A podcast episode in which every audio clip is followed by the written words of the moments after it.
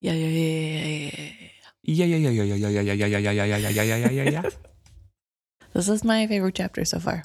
Okay, okay, okay, okay, okay, okay, okay. Okay, okay, okay, okay. Surprising because there's lots of uh, Kyle content. Yeah. You know what? I think I said it earlier. The last time I said that this was like my favorite chapter so far, it was also Kyle content. Maybe I just Huh. secretly like Kyle. I. Interesting. Yeah. no, I do not like Kyle.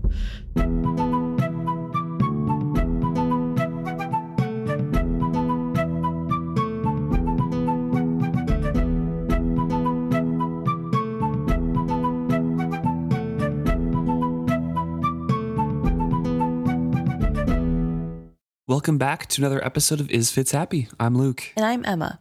and this week we're discussing Chapter 8 Night Conversations.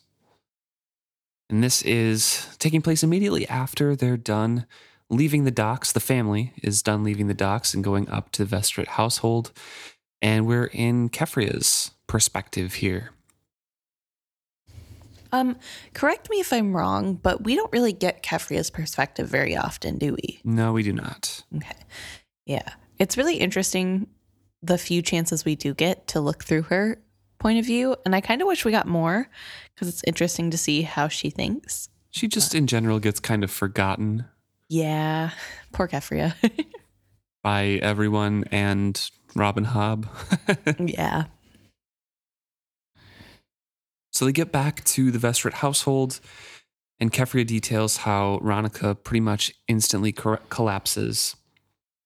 Kyle stood just shaking his head, and so Keffria sees her to bed, um, waiting for a servant to make up a guest room because she doesn't want her mother sleeping on a cot in their uh, main room or sleeping in probably the bed of the main room there Right. without her husband. So waits until that is that room is fully made up, and then goes on to her own kids. And she finds Selden sitting by himself on the bed because Malta did not want to look after him.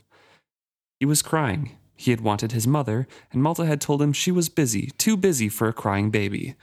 Then she had left him sitting on the edge of his bed without so much as calling a servant to see him. So Kefri is saying for an instant she was mad at Malta and then is like, oh, but she's just a kid. You know, she can't be expected to do that. It was reasonable to expect a 12 year old to care for her seven year old brother after a day such as they just had. So, Not reasonable. yeah, not reasonable. So it's fine. So she soothes the boy, sits by his side until he falls asleep, which is much, much later, and then eventually can go to her own room. Right.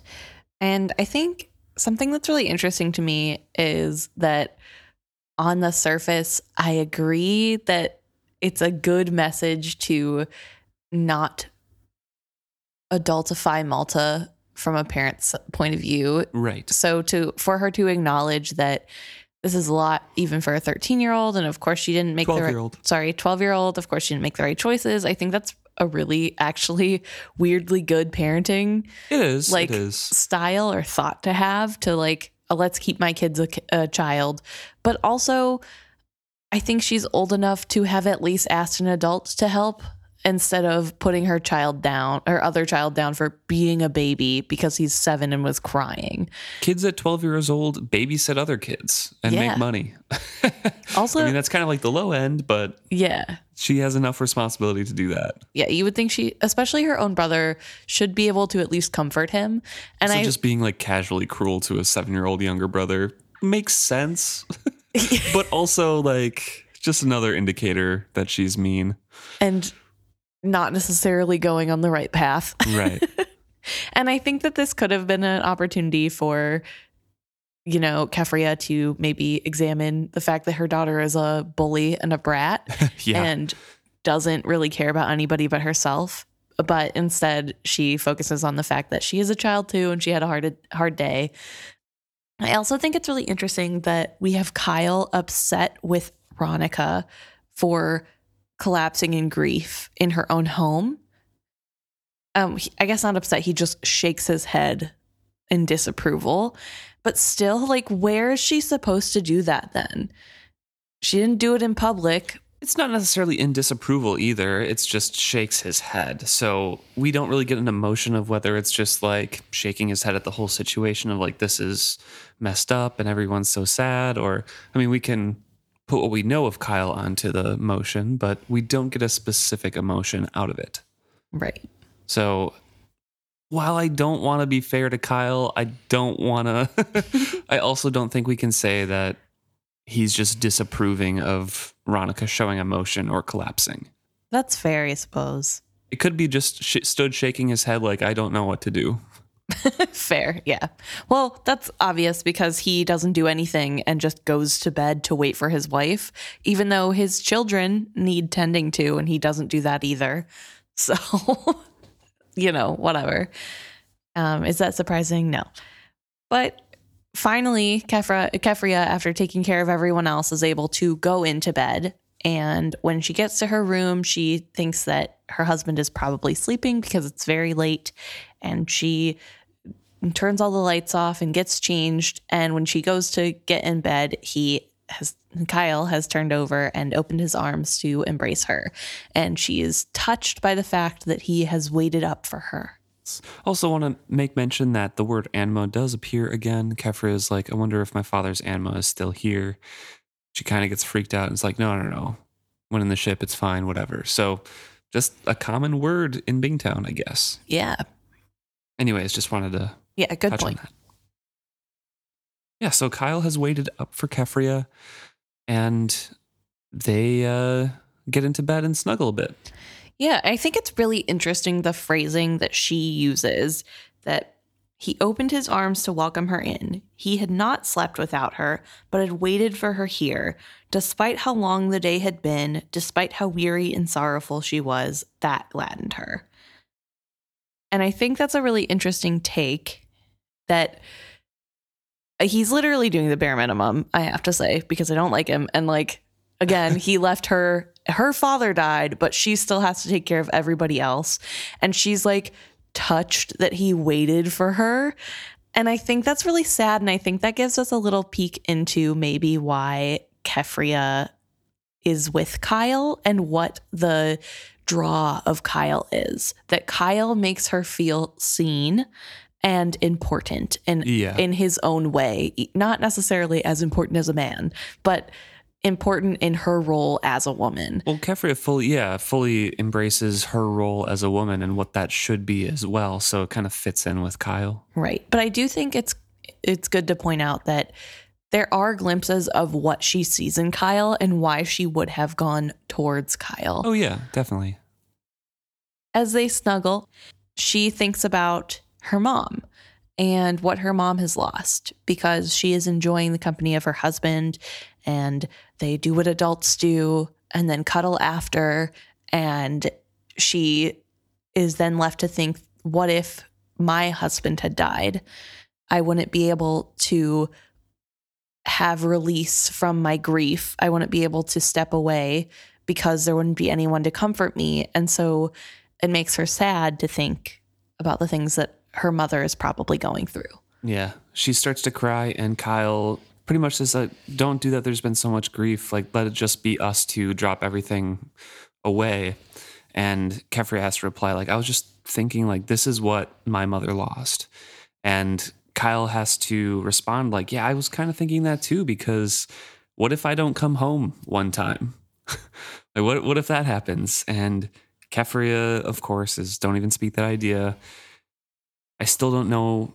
And then she like changes subjects a little bit, says, I don't know if it was right taking the ship from Althea.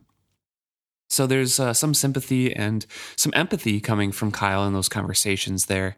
And he obviously is a man who thinks deeply about his family and specifically how he should see it run, but thinks deeply of you know the the people in his family and how to care for them. interesting take. I was viewing this from Kyle as another way of him putting himself as the main character, so to speak. Um, the only way he's relating to this is thinking about how it would affect him, which I suppose is kind of how we all do it. But I just think it's really interesting that I, I really don't think it's how it would affect him at all though. Because No. he's saying like, what if I didn't come home? Then it would he was thinking of Keffria alone, having to deal with the whole family and everything like that. Right. Sorry. Sure, it's a little bit more like main charactery, but Well, I sorry, I misspoke. I mean Oh, to okay. say how I don't I don't know how to phrase it.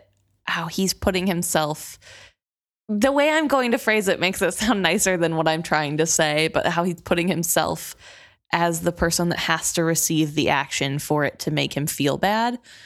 If that makes sense, like he has to be the one not come home and then what would Keffria do? It's not necessarily about Ronica's grief. It's about his grief of leaving his wife alone to me, Sure. I guess. Um, and maybe that isn't a very nice way to read it. And maybe I'm being extra harsh because it's Kyle. It Can be both. Um, but but I guess you're right. This is a touch of compassion that we don't really get to see from Kyle. And it's not necessarily a bad thing that he's thinking that, or like if it's straight on what you were saying. I don't think because some people just don't. They don't think through their emotions and can't relate to things unless it's put a certain way, you know. And, Yeah. and the fact that he did that does show a side to him that not a lot of readers carry through on the on these read through of this trilogy. That's fair. So I, I think it does show a side of humanity from him and a little bit more of his motivations for all the actions he does take. Yeah. Yeah, I guess that's fair. I think I'm just thinking that it's taking away from what Ronica is actually going through and thinking more of like, oh, somebody I actually care about could be affected, which I guess still isn't necessarily that bad. It's not like he's saying it to Ronica, I guess. So they talk about Althea a little bit here. Obviously, Kyle is angered at the whole subject, but they talk about her actions during the funeral. Keffria's first all saying, You know, I, I know we talked about it, we all agreed to it, but the look on her face when I put my hand on the peg, and then the way she just stormed off. I never would have believed Althea would do that, just leave the funeral that way. I thought she loved him more than that. Um, Kyle considered, I hadn't expected it either. I thought she loved the ship more than that, if not her father. I expected a real battle with her, and was just as glad when she gave in easily. I was sure the whole funeral ceremony would be one bitter scene after another with her.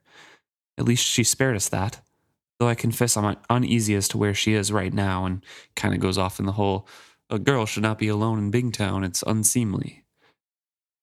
And then follows up with, You know, I can't let her get away with that.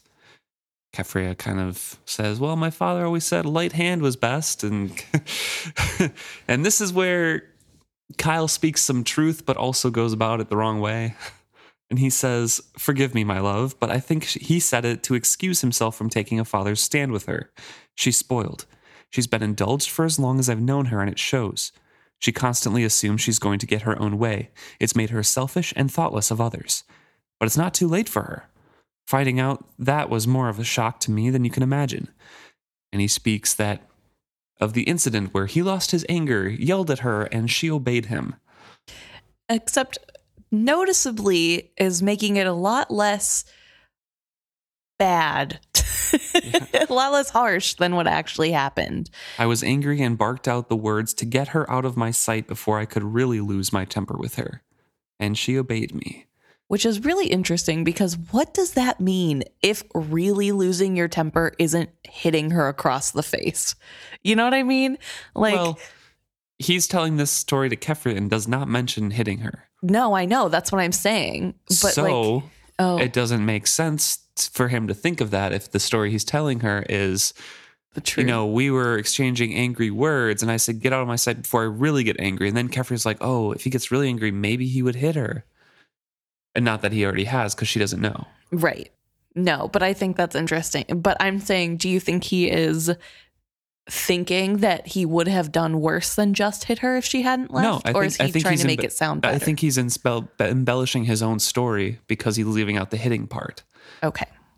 and leaving that to imagination for like the next escalation. Interesting. Yeah. I don't know. I think it is really awful to read or to read his retelling of his wife of what goes on or what was going on. And I also think it's really sad this whole conversation really because it kind of shows the disconnect between Althea and Keffria. Keffria can't imagine Althea's love toward this ship. She doesn't understand it. She doesn't know where her sister is coming from. And she didn't understand why maybe her sister would be so upset at her taking the ship from underneath her that maybe she would not want to be around them after that because everyone was against her and that they kind of blindsided her literally as their father was dying Right. who she also didn't know was on his deathbed.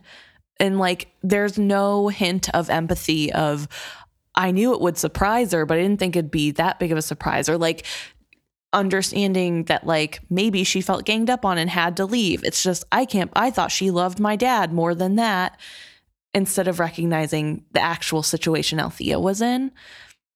And also, it shows how little she knows about the relationship between Althea and Kyle because Kyle has been such an ag- antagonist to Althea for before we've been seeing them in this book.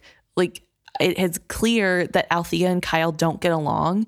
And I don't think that first discussion in his cabin is the only time he's ever said mean things to her. It's the first time he's hit her, sure.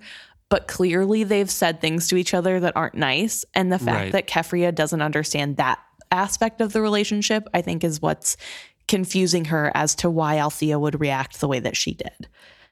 I think that's, I mean, I, I don't really want to look for faults in that, but I feel like it's my job as an analyst of this to do that. So I feel like that's a lot on Keffria, also on Althea, and a bit on Kyle.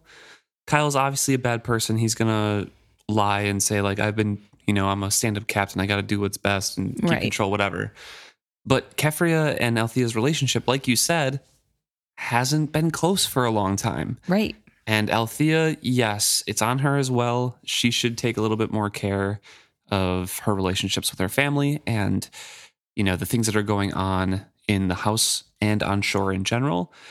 And Keffria, yes, is very busy with raising two kids, but they've also have other servants and things. And I'm sure she has free time and can reach out to Althea or talk to her Right. a little bit more. I just feel like the relationship there between those two sisters really, really isolates Keffria. And I think it's a little bit willfully because she views Althea as so weird and it has unusual ways because Yes. and she views her mother like she works too much and she should be more like a stately housewife. Right.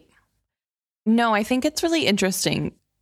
As much as I like Keffria in her own way, she definitely has some faults. And I think it's similar to Althea in that Keffria has her worldview, and that is how the world should work. Yep. Anybody who doesn't agree with it is wrong. However, I think she's almost more insular than Althea in some ways because she is in the popular view. And so Yeah. there are people affirming that what she's doing is right, and she doesn't ever have to look at what might be wrong with it. She likes the role that she's in, she agrees with the role that she's in.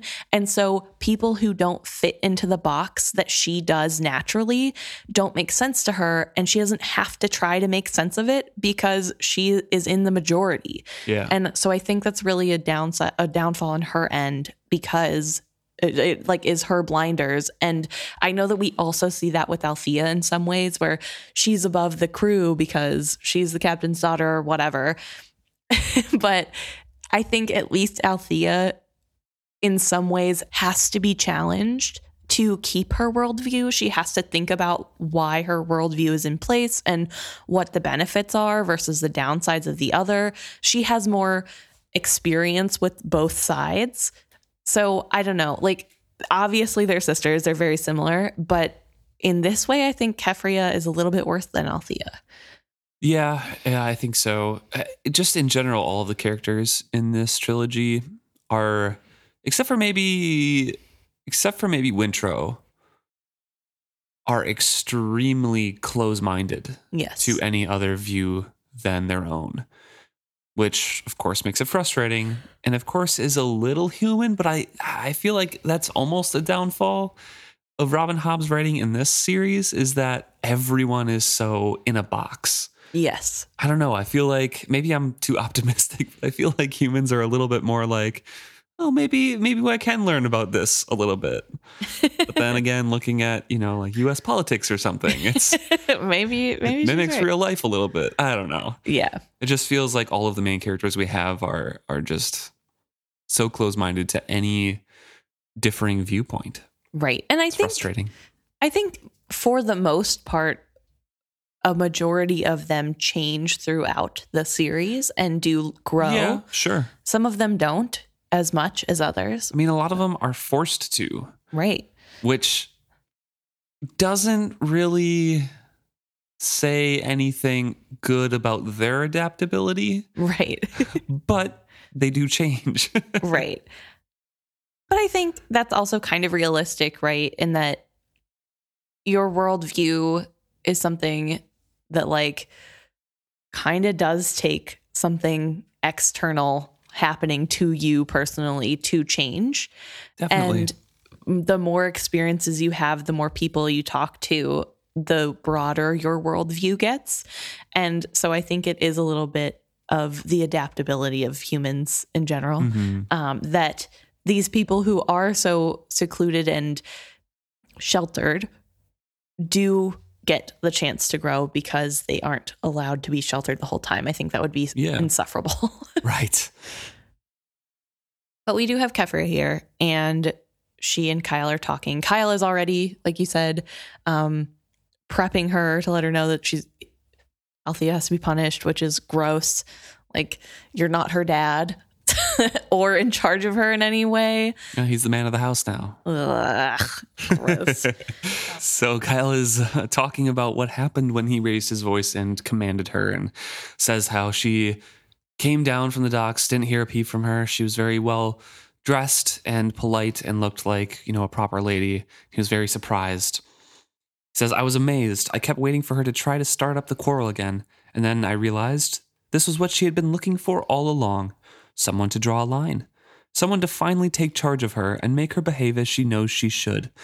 All this time, I think she was just seeing how far she could go before someone took in her sails and dropped anchor. He cleared his throat. I respected your father. You know I did. But when it came to Althea, he was blind. He never forbade her anything, never really told her no and enforced it. When I stepped in and did that, well, the difference was amazing. Of course, when she got off the ship and I was no longer in charge, then she got then she started to get a bit wild again. He shrugged. For a time there was silence as he and Keffria considered her sister and her strange ways. So yeah, very gross. Says that, you know, this is what she was looking for all along, someone to verbally abuse and physically abuse her. So she stays in line. And he was amazed at the difference. So right. Also, you go, is Kyle. yuck. Um, also, is like making jabs at her the whole time. Whenever he says that she dressed like a lady, he says, "or as close as she knows how," which should be hints to Keffria that they don't get along in something bigger than what he's making it seem. But also goes back to what I was saying when in Althea's mind, she's like, this guy isn't even worth my time of day to talk to. I'm just going to ignore him. And here Kyle is taking that as a win and like, see, mm-hmm. this is exactly what she needs. But as soon as I couldn't be fully in charge of her, she got a little wild again. And it's like, no, dude, she just didn't want to talk to you. Like, maybe examine your things that you have done to her. Also, her dad died. Yes. that's that's a little wild, you know, Oh running off. Yeah. Anyways, No, it's just like I don't know. Obviously, I can't talk to Kyle and be like, dude, you need to not do that. Like, I don't know, like be a better person. Clearly, I'm not capable of doing that because he isn't real. he wouldn't listen anyways. No, I'm a woman, so uh, what do I know? but it is so frustrating to hear him say this. And not once do we get any sign of distress from Keffria. She's just kind of like, oh, that makes sense. She mm-hmm. just is going along with whatever her husband says. But he also like follows this conversation up or that part of the conversation up, talking and addressing each of Keffria's concerns that she brought up. Saying that, you know, I used to think there was no hope for Althea, but today, when she finally saw us all united in what was best for the family, she didn't truly oppose us.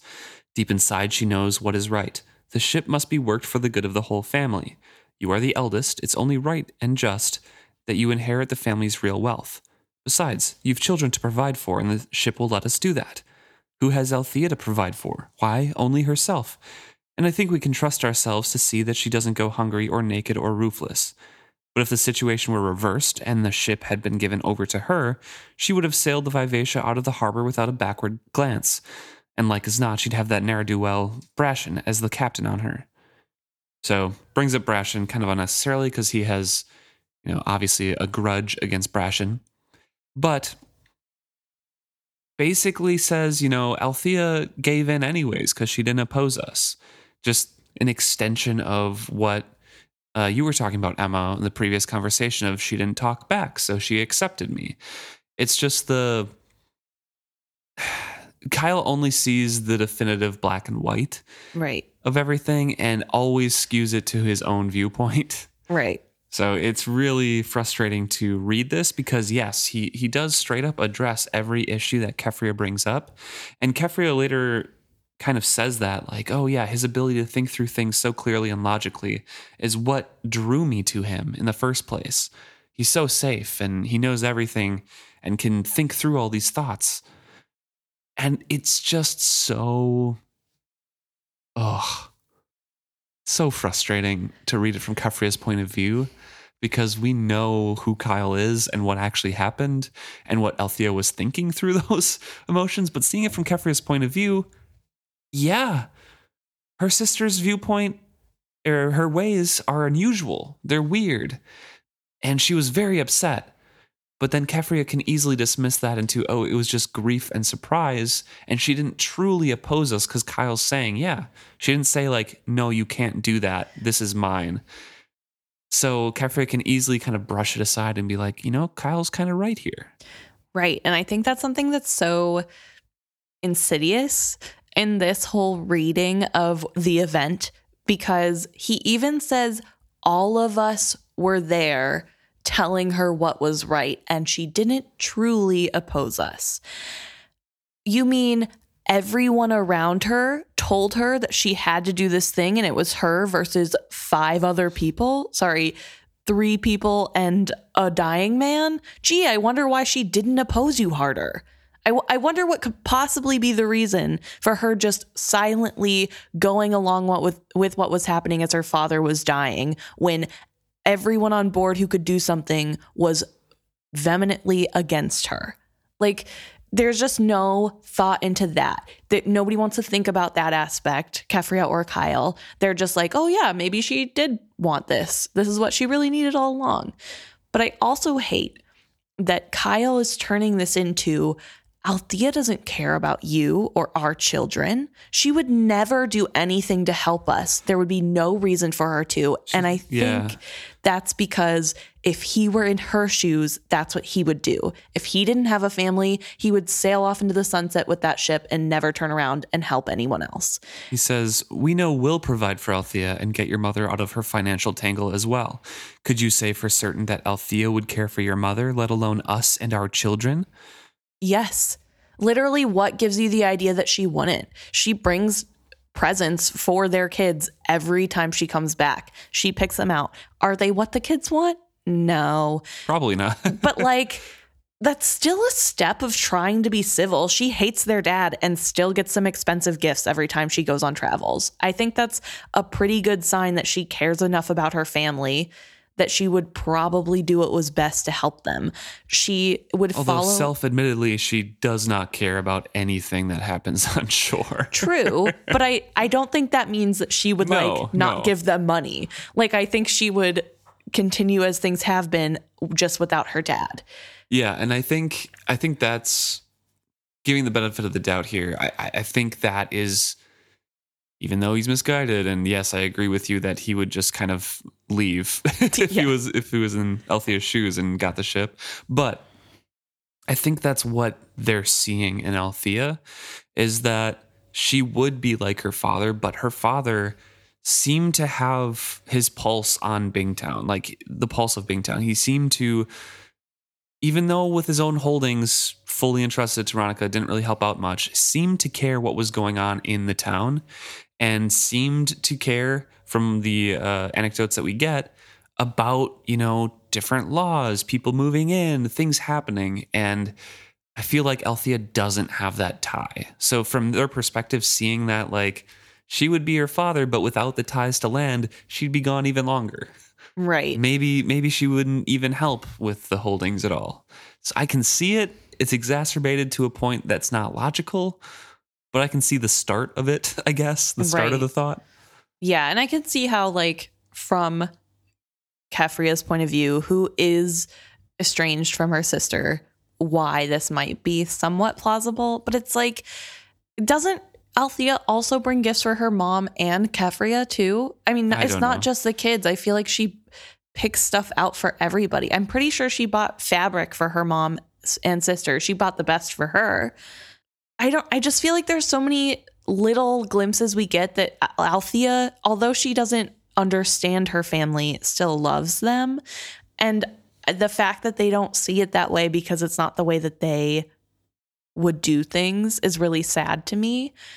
And clearly Althea doesn't feel like they love her either. And I mean, I think that's brought up later by Althea herself, but I just feel so bad for her to hear this telling and have Keffria kind of be like, yeah, you're right. That makes sense. That's logical. Right. Um, and I do also think uh, the last thing that I'll say on this whole little gross Kyle paragraph is that he did say the real wealth should go to you. yeah. Althea was supposed to get the ship and her sister would get the lands. And it's interesting that he doesn't count the lands and the holdings as real wealth. The ship is the real wealth.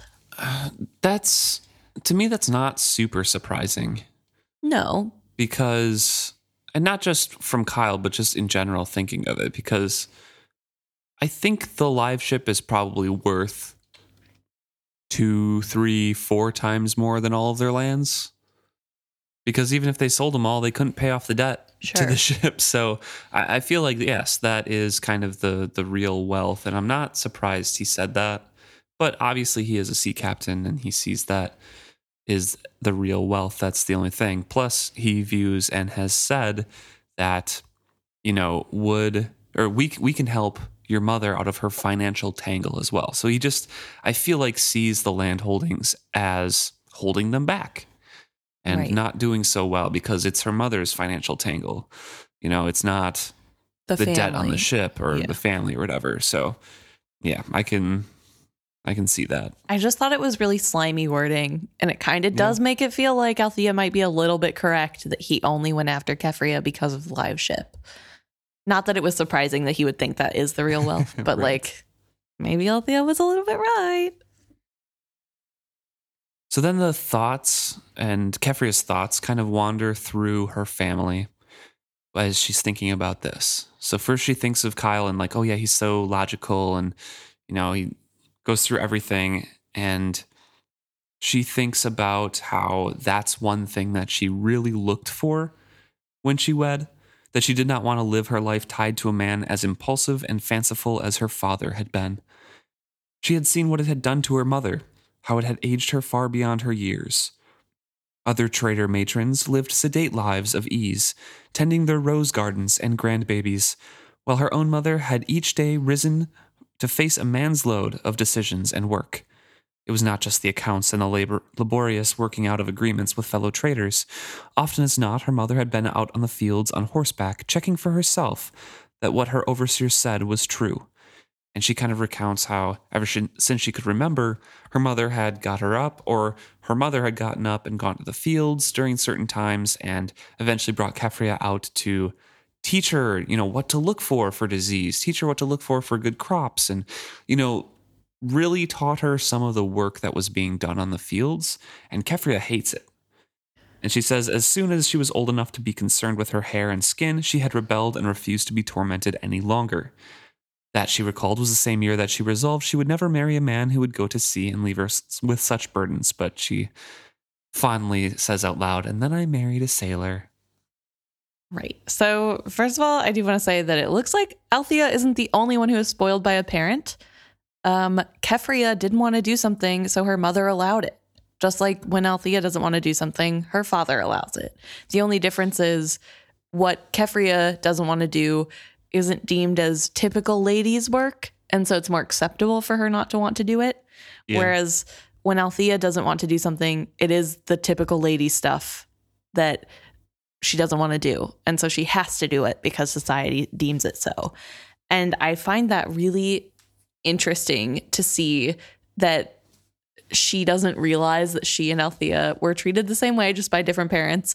And honestly, I think it's huge that Ronica tried to show her the ins and outs of every single part to keep her successful, to give Yeah. her a chance to be in charge of her own life in a way that women aren't really allowed to do in this society at the moment. And instead of being appreciative of what her mother was showing her and the hard work her mother was doing, she just hates it and thinks it's stupid and never thinks about it again. Much in the same way as Althea refuses to think about anything that goes on on land because she thinks it's stupid. Yep. But I also think that we see here a little bit of her not really being the one to make her own decisions all the time or necessarily need to be the one thinking things through. She kind of just follows what others are saying or doing. Like the majority of people are uh, majority of women in trader households are lounging about and getting to enjoy life and so that's what she wants to do. I mean, same. I mean, I, don't want to work. I mean, yeah, that's fair. I, honestly, mood.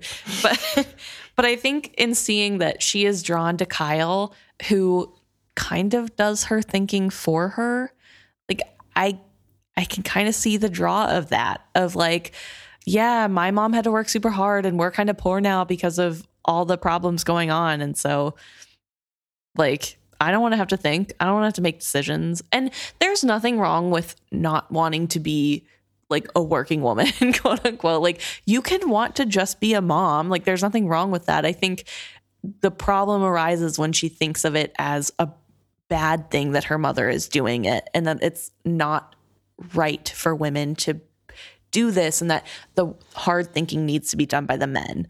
Like maybe you don't like doing it, but your mom does. And I don't think it's fair to like, Yeah. I don't know. I don't know. It's just hard. Kyle kind of is falling asleep and perks up at the, and then I went and married a sailor. And Keffria leads that question into, I just wish you weren't gone so often. And now that Papa's dead, you're the man of the house. And then they talk about Wintrow a little bit because Kyle says, I know, and I've thought of that. I've worried about that. Why else do you think I must insist I take Wintrow on the ship with me? It's time he stepped forward as a man of this family and took on his share of the responsibilities. And Keffria kind of chimes in, like, hey, his priesthood, you know, this is something that she really wants for Wintrow. And Kyle completely shuts it down, like, no, that was your idea. You gave him the priesthood. It wasn't mine. He has to he has to help. You know, that's for rich families that can offer a son and not care that they lost that labor. Uh, we can't afford that. We need him back. He provided Sa provided us a son, so we'll use him. Right. And she was really proud of him because, you know, not all boys are accepted. Wintrow was seeming to excel, and she has letters commending him on his good work and things like that still saved in her trunk.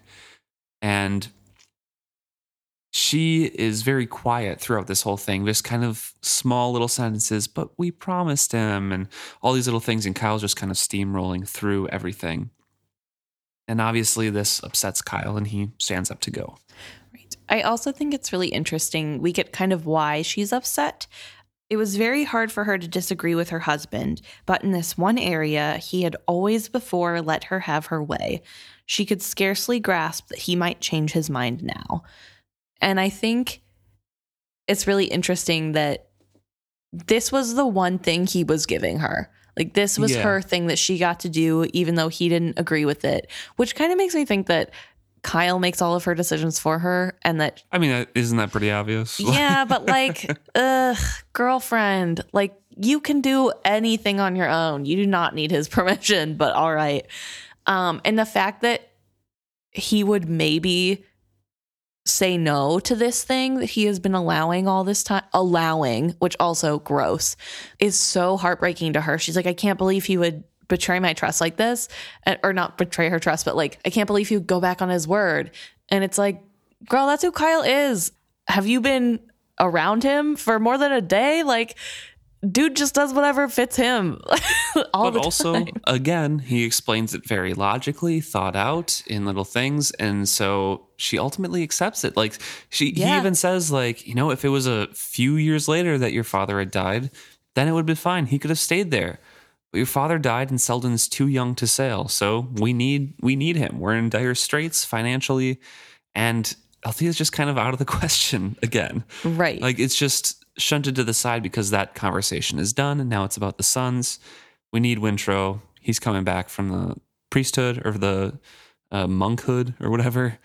it's done.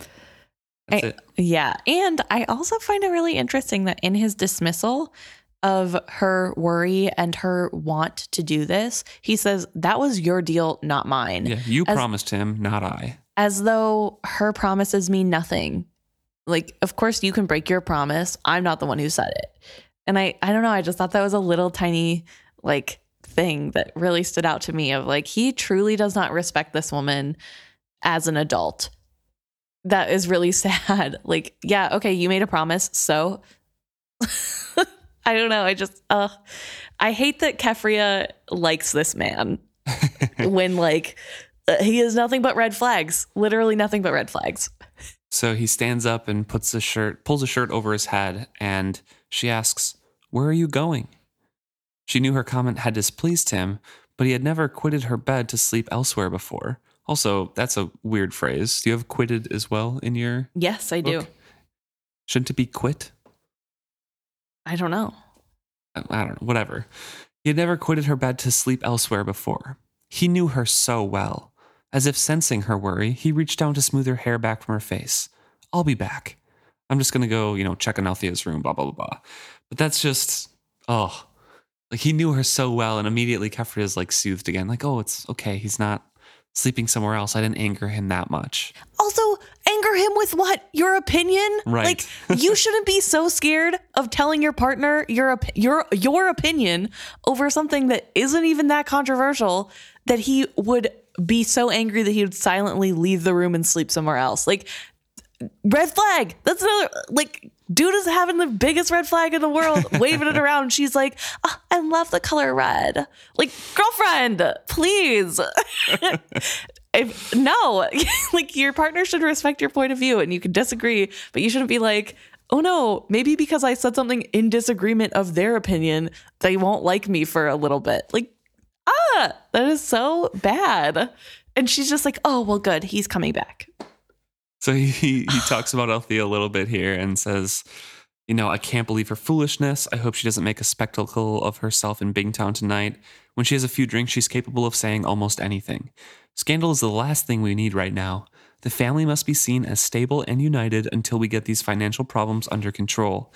Any wild talk from Althea, and we could find our creditors panicking, thinking they should get what they can out of us while we've got it. Ah, well, we've had enough worries and grief for tonight. Try to go to sleep. I'll be back in a few moments either way.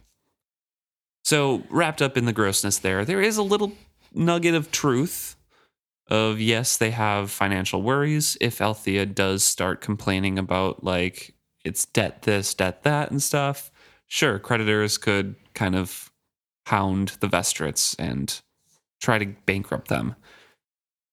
But it's all wrapped up in the grossness, like I Yes. said. But also, like, does Althea even know about the debt? Like, she obviously knows that She they have to pay for the ship, but like, does she know how bad it is? she doesn't care enough. No. So, like, that's not what she'd be talking about. But I also think it's interesting. The whole reason that they had to take the ship is to be united. At least that was what Ronica was saying earlier that, like, they mm-hmm. want a united front. They don't want it to look like the sisters have split. But now that Keffria is in charge of everything, or like will be inheriting the rest of it later, all of a sudden, can't make it look like the family split on this. It'll harm the creditors. Which is it? Why does it matter? She doesn't have control of the ship. If she doesn't matter because she's a woman, then it shouldn't matter if she talks l- about anything about But being then- upset that the family Keffria won't look united. They want everything to be like appearance wise to look Well, united. then maybe they should have asked her opinion and Right. actually discussed it. That's that would be actually united. Yes. They want to look united. Sure. difference. Difference yes, there. there is a difference, but like also, Also, Uh, I, I do little- want, I do want to ask real quick actually. When she has a few drinks, she's capable of saying almost anything. Do you think he's worried about her spreading quote unquote rumors about him and his uh, composure on the ship? Hmm, I didn't think of composures. I thought she he was just worried that he would she would repeat what she had said before of the only reason he married her sister was so that he could get his grimy little hands on her live ship, and he's done it. I think the whole the whole thing, like the whole Yeah. conversation there. I think that he was a little bit worried about that, and that's why he's so controlling right now. In losing his composure, do you mean when he hit her? Hitting her, yelling at her, everything that they said, the whole thing there. Hmm. I don't know if he would care if people knew. Like, what would people do if they knew that he hit her? You know what I mean? Not that it's good or that people would necessarily approve of it, but would anybody really say anything about a a man who is part of the family hitting a family member? Like, I don't know how bad things are in town and like what is acceptable here. I guess. It's a little burr in their reputation. Well, then maybe he shouldn't have done it. Maybe just don't lay your hands on people. I don't know. Pretty easy. but yeah, I guess whatever. Maybe he should be worried. He gets up and walks away. And we switch to Brashen. So the last we saw Brashen and Althea, she was very drunk and he was outside saying, like, hey, let me escort you home. In this chapter, she is finally saying, yeah, sure, that's fine. And he kind of remarks, like, wow, she does not look great right now. She is definitely very drunk. The dress she had on, you know, the dress was obviously a dress of quality, marked her as a woman of quality at some point. But in the dis- disheveled condition, it made her look like someone she was wearing someone else's cast off. It's just all around not very well taken care of. Right now, he thought sourly, she looked more like a doxy looking for a tumble than a proud daughter of a Bingtown trader family. If she attempted to walk home alone, anything might befall her in the wildness of the night market. And she agrees, so he kind of heaves a sigh of relief that she's letting him walk her home safely. Right. And I think it's a little, a, a small thing of kind of grossness from Brashen that we get him like, oh, she looks like a doxy. She looks like she was ready for a tumble. And like, I can't believe she's dressed like that, which is really weird because you think of all people, Brashen would understand what she's going through and not his first thought wouldn't be about the way she's presenting herself. But he does later mention that he is a little shocked at himself for being so traitor like. Yeah, And that- falling back into his like upbringing. Yes. And notes that it wasn't necessarily the most conductive way to think. And I guess, I mean, it's fine to have those thoughts, obviously, as long as you're not like being mean about it out loud. like you can't always help the thought that comes to mind. And that's a big thing too with like the the guilt in thoughts being human in your thoughts and your thoughts betraying you and your feeling. We've talked about that before in the past Yes. episodes. yeah. And that was kind of the same thing that happened with Keffria too, where she was like, "Oh, I'm so comforted with Kyle here," and then felt guilty because you know her dad was dead and her mother doesn't have that, and the whole thing. Right. I think it's just kind of a repeated theme throughout all these early chapters, at least, and it happens with uh, Brashen here a little bit. Yeah. And as he is having these traitor like thoughts, he talks about how he has left his bag with a barman that he knows, paid a few coins, more than he would have liked to spend to ensure its safety, and then spent more coins than he had intended to following Althea from bar to bar, um, just being. I assume just buying a drink so that he could stay to watch and make sure she was okay. But he also says or he also is kind of disappointed because even though he spent that mu- uh, that much money he wasn't really drunk. So he didn't really get to enjoy it. Also, I do want to comment on a lot of the early talk about Bingtown, and I think it is purposely written that way. First, pointing out that she looks like a doxy ready for a tumble, and then saying, like, you know, there's anything that can happen in the night market, and then further down saying Nevertheless, there would be a few rogues who'd lurk down, down this way, hoping for a drunken sailor's last coin. He'd be wise to go carefully, especially with Althea in tow. Really is written specifically to contrast Althea's last thoughts of like, oh, nothing like that happens in Bingtown. Right. Other seedier ports, yes. I think it's really meant, if you read them all in a row, I know we've had a week in between episodes here, but if you read them back to back, it really contrasts with her thought and her naivety about what the world is actually like. She just has no idea because she has been so sheltered and so directed in her actions Right. by her parents or probably other crewmates, right. you know, to the good parts of town and hasn't been exposed to the dirty truths of the underbelly of any city. Right. And on top of that, I'm sure she doesn't really drink in Bingtown very often. I- Right. I, mean, I don't think her mother would allow her to go out with the crew. And I don't really think the crew would want to be hanging out with her in their free time at home. So I think it's really interesting that this is a situation where she is a little bit more naive in ways that she doesn't even understand. And we, like you said, we do get to see from Brashen's point of view how wrong she is Yeah. He is very worried about people stealing from him, which we already knew because the last time we had Brashen's point of view, he talked about when he got his money, he stored it in three different places. So if a pickpocket came by, Yep. they want to get all of his wages.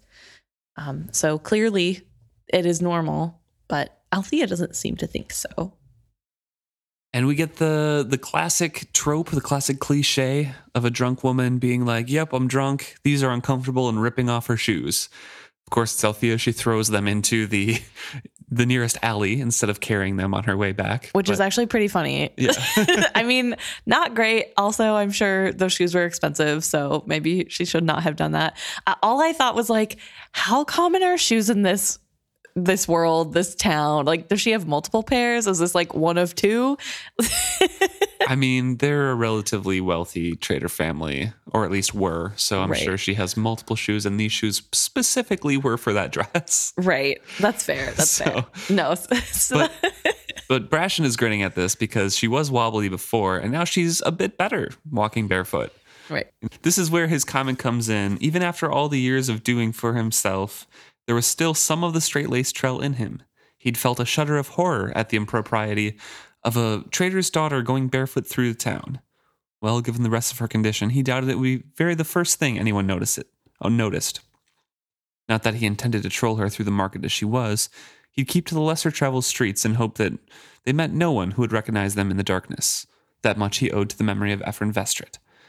So we get a little insight of yes, being a trader boy is still very ingrained in him, including that last sentence of honoring the memory of Ephron Vestrit and keeping her her appearance right now away from eyes who might know them. Right.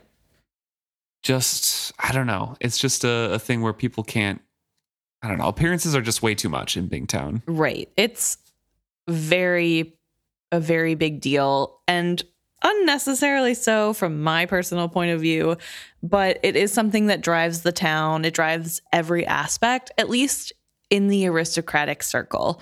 We have little views that that is why why Kenneth is the way that he is. That um he was trader born, so of course he cares about image. and um then we see this magnified in everybody that we get from Bingtown, where there is image. And I like that Brashen kind of laughs off that, like, oh man, actually, this is kind of a ridiculous thing to be worried about at this moment. Like, obviously, her safety is more important than what she looks like. And um, sure, I don't want people to talk about her, so I can just keep her off the side road and keep people from seeing her. I don't know. I think that's good that he's recognizing and trying to work on that pattern of like, maybe that's not the end all be all. but as he tries to lead her on, she stops at a crossroads and says that she is hungry. She wants to go down the main way instead of the side streets he's trying to keep her on. And he tries to make up a lie by saying that he doesn't have any money, so they can't go. And Althea gets a little suspicious and asks if he's already drank his money away. And she says, I knew you were a sot in port, but I didn't think you even you could go through coin that fast. I spent it on whores, he embellished irritably. She appraised him the flickering torchlight. Yes, you would, she confirmed to herself. She shook her head. Nothing you wouldn't do, is there, Brashen Trell? Not much, he agreed coldly, resolute on ending the conversation. And once more he tries to tug her on. She resists and says, They'll, the lots of places will give me credit. Come on, I'll, I'll buy you something too. So he tries a different tack, saying, Althea, you're drunk and a mess. You're in no condition to be seen in any public place. Come on, I'm taking you home.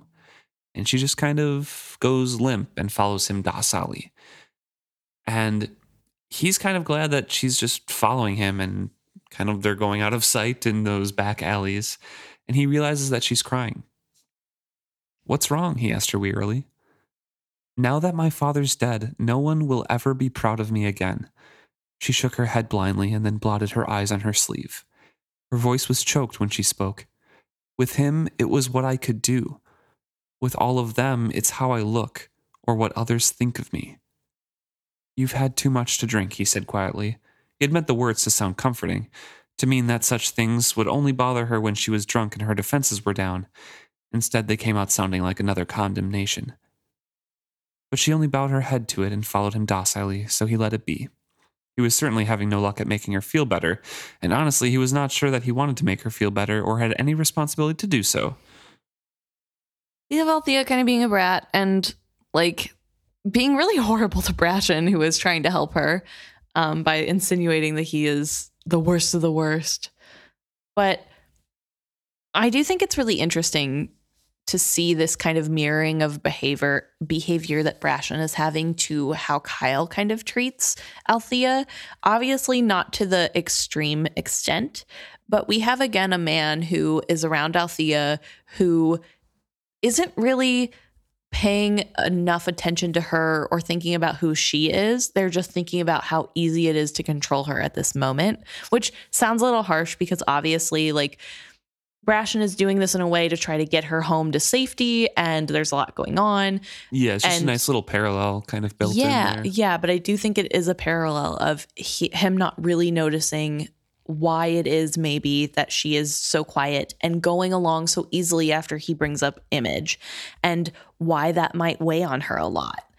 And I don't know, I just think it's really interesting to see another man in her life not really care about Althea Mhm. and probably expounds the reason why she's crying and why she's upset that nobody really gets her. That yeah. because I don't think her mom or sister do either. They don't care what's going on in her brain. They care about what She's part of the family image. Yeah, right? for not- them. It's it's not you can do something that you like or you can do well at this, you know, that her father was t- teaching her or telling her or letting her do. It's right. how can you improve our image as a family? Right. And you know what? I will praise Ephron for that. I think it's really big that he helped her in a way that made sense to her and saw her as a human being and let her see herself as one too. I think that's really big. It's just, I don't know. It, it's really heartbreaking to read this. It makes me think of people who struggle with like schooling in the atypical way. Like they just don't do as well as others. And so there's like that pressure of like, I don't learn like others, or I guess just anyone who has ever been othered. Like, I don't seem the same as other people. And I had one person in my life who was affirming that that's okay and that's normal. And now they're gone, and I have to go back to the harsh world of people do care and they care more about what it looks like than what I feel like. And it's Mhm. just really sad. And Brashen kind of has a similar thought, but since he is in the moment, it's like, could she speak to him and forget how completely cast out from his kin he was? Only a few weeks ago, she had thrown that in his face. It wasn't fair of her to expect sympathy now that the tables were turned. He's kind of talking to himself. That's a continuation of like, I, I can't make her feel better. I'm not doing good at this. And then why should I make her feel better? She threw that in my face a few weeks ago. She shouldn't expect sympathy. So I feel like it's him wanting to make her feel better, but also since he can't, he's kind of justifying it. Yeah. Well, she was really mean to me about the same issue and why why should I try to make her feel better anyways? Right. And I also think it's really interesting that he thinks this is a new issue. Like to him, this is just number one, Althea being too drunk and being not like really thinking things through. And number two, if it is true, well, this is a new situation for her and he's been going through it for forever. So whatever. But this isn't new for Althea. This is something Althea struggled with for probably most of her life. And he just didn't know. And so it is another thing where people really truly aren't getting her. And I feel really bad. Although, again, Althea does have her own problems, but you know. So then she makes the quiet promise that she's going to get her ship back. He, make an, he made a non-committal noise. There was no sense in telling her he believed there was absolutely no chance of that. She demands a response from him, and he's like, Yeah, I did hear you. And she's like, Well, aren't you going to say anything? And he says, When you get your ship back, I expect to be first mate again. Done, she replied grandiosely. If I knew it were that easy, I'd have demanded to be captain. No, no, I'm going to be captain. But you can be the mate. Vivacia likes you. When I am captain, I'm only going to have people we like aboard her. Thank you, he said awkwardly. He had never believed that Althea liked him. In a strange way, it touched him. The captain's daughter had liked him after all. What? she asked him drunkenly. Nothing. Nothing at all. And they turned down Rainwild River Merchant Street. Mm, I don't think she ever said that she liked you. She said Vivacia likes you. Well, she says, when I am captain, I'm going to. I'm only going to have people we like aboard her. That's fair, but I feel like still I don't know. I nothing she has said before this has made me think she That's- likes Brashen in any way. That's why Brashen is like, oh, she actually kind of does like me. Yeah. So- that's why I'm like, no, Vivacia likes you and she'll tolerate it. Mm, I don't know. also, I don't think I don't think your argument has any weight because they do fall in love. they okay, listen, they do fall in love, but did you see her like two chapters ago when she was like, um, Yes. Brashen can literally get lost. I don't care. She's 18 and like doesn't talk to boys at all. Uh, well, that's not fair. She talks to men all the time because she's on board with literally just men, Okay. But maybe not in a romantic way. Yeah. Maybe she doesn't know how to express those feelings. Maybe she's a little No, emotionally stunted. She Maybe, goes to trader know, balls and dances with men. Uh, refuses to dance with men. Well, okay, fair enough. Touche. Either way, she I did think it's a not like. little uh, playground, pull your hair kind of thing. Okay, I don't know. We literally had her point of view, and I don't feel like any Also- part of her point of view. Also, I think it's uh, her being mean to Brashen is a little bit of a way to get back at Kyle because Kyle's like, Ephron only picked Brashen up to match you with him. So I think Mm. like her hate of Kyle kind of is trumping anything else.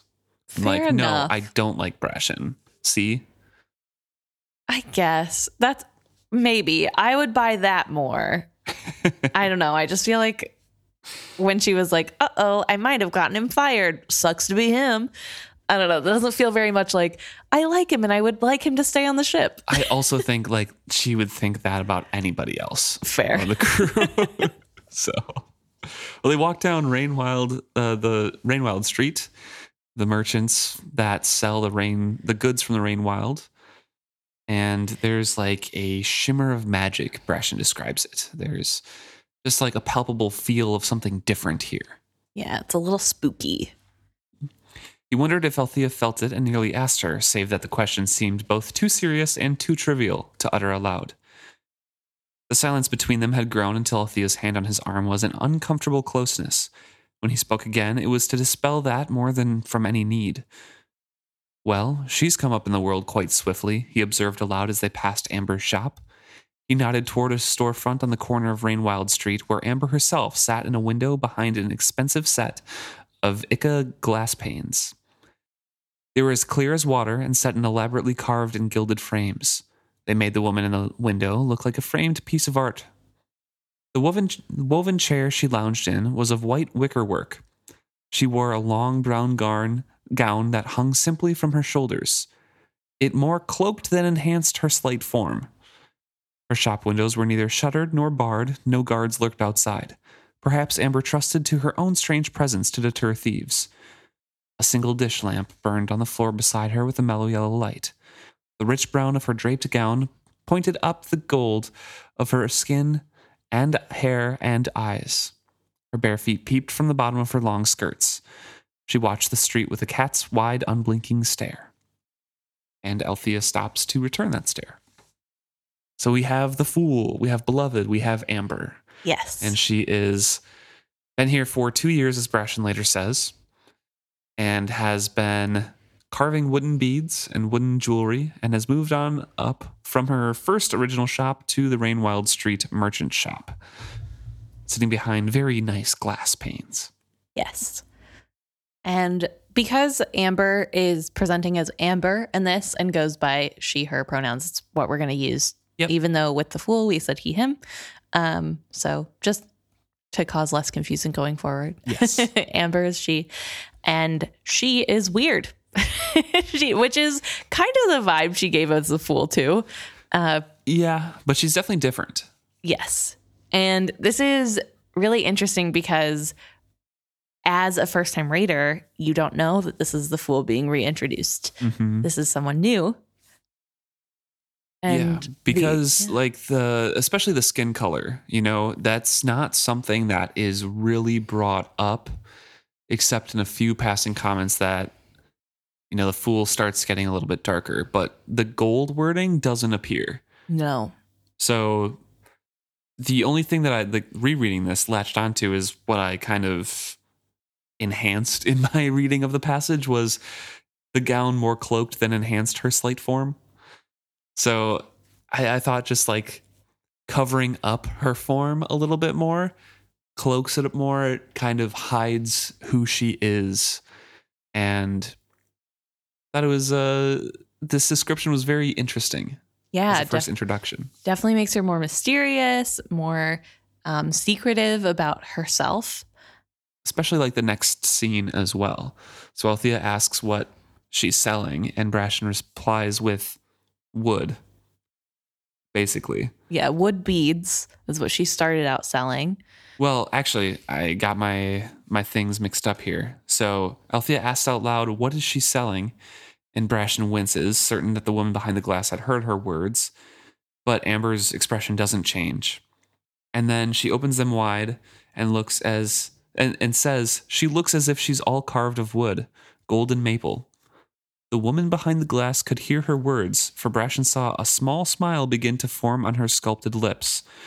But when Althea added plaintively, She reminds me of my ship, lovely Vivacia, with all the colors of life over the silk grain of wizardwood, Amber's face abruptly changed to an expression of extreme distaste.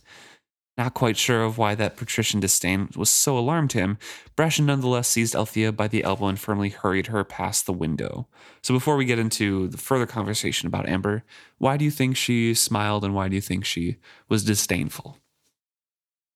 Mm, I think the wood comment made her smile just because it's kind of a nice descriptor. Especially she- for Amber. Yeah. And also, I think she would find the humor in she's a woodworker and looks like wood. Yeah, especially And- since Althea doesn't know what she sells.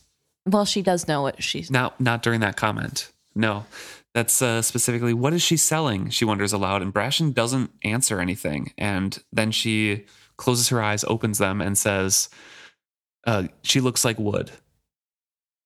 Ah, So that's yes, you're that's right. before that Althea even knows. So I think that's a little bit of a, a you know two for one there, Yes. where Amber is really like, ha, ha, ha. yes, you guessed it almost.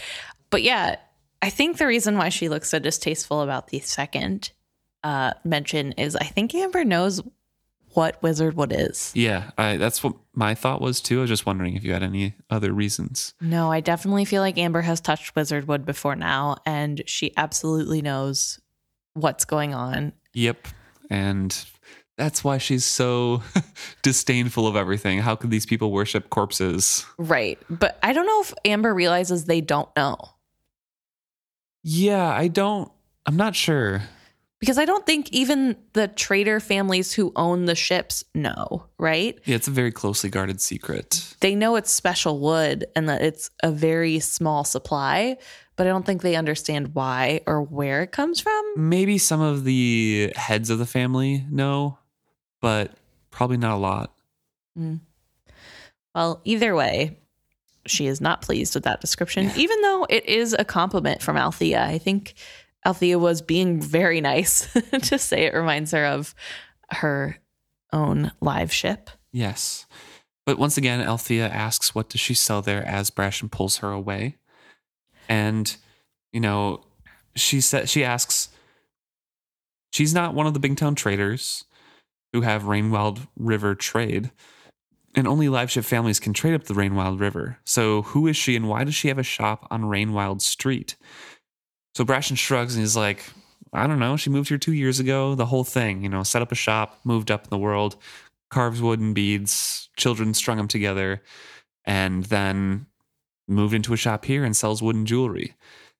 Althea kind of scoffs, and Brashen's like, "No, seriously, like this, this is legit stuff." yeah. Like I thought it was dumb too until I saw. yeah, And she creates these masterpieces out of the wood. She's getting little carvings in there that you never would have thought possible in the knots or in the curvature. It's like she's bringing the wood to life. but it's as much the wood she chooses as the skill with which she does it. I thought that was a very funny line.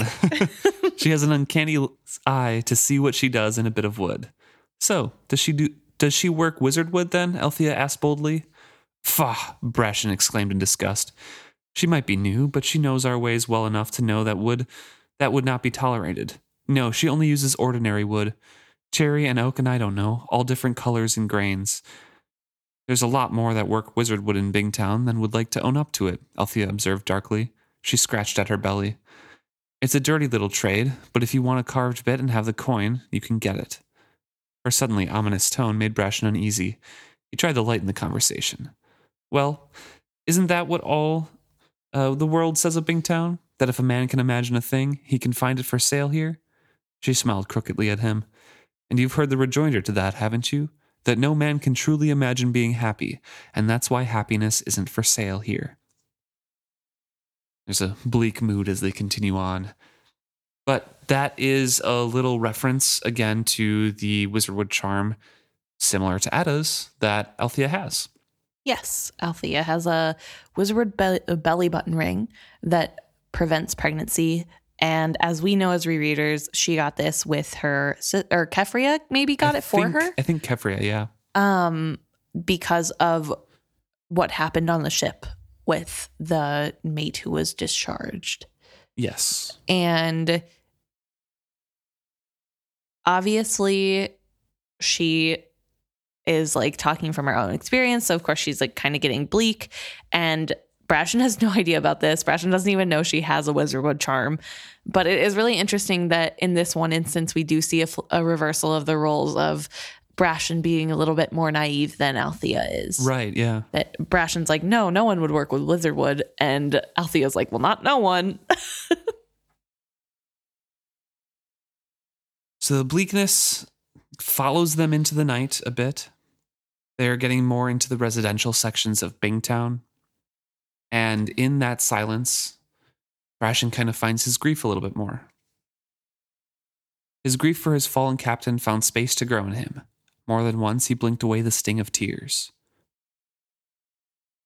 And so Brashen is kind of thinking back on the history. You know, Captain Vestrit is gone, and with him, his second chance at life. He wished he would have taken more of his advice. He wished, you know, the whole regret thing that he's missing out on times in his life that he should have, you know, paid attention more to. and taken advantage of the things that he was offering while he was still around to offer it.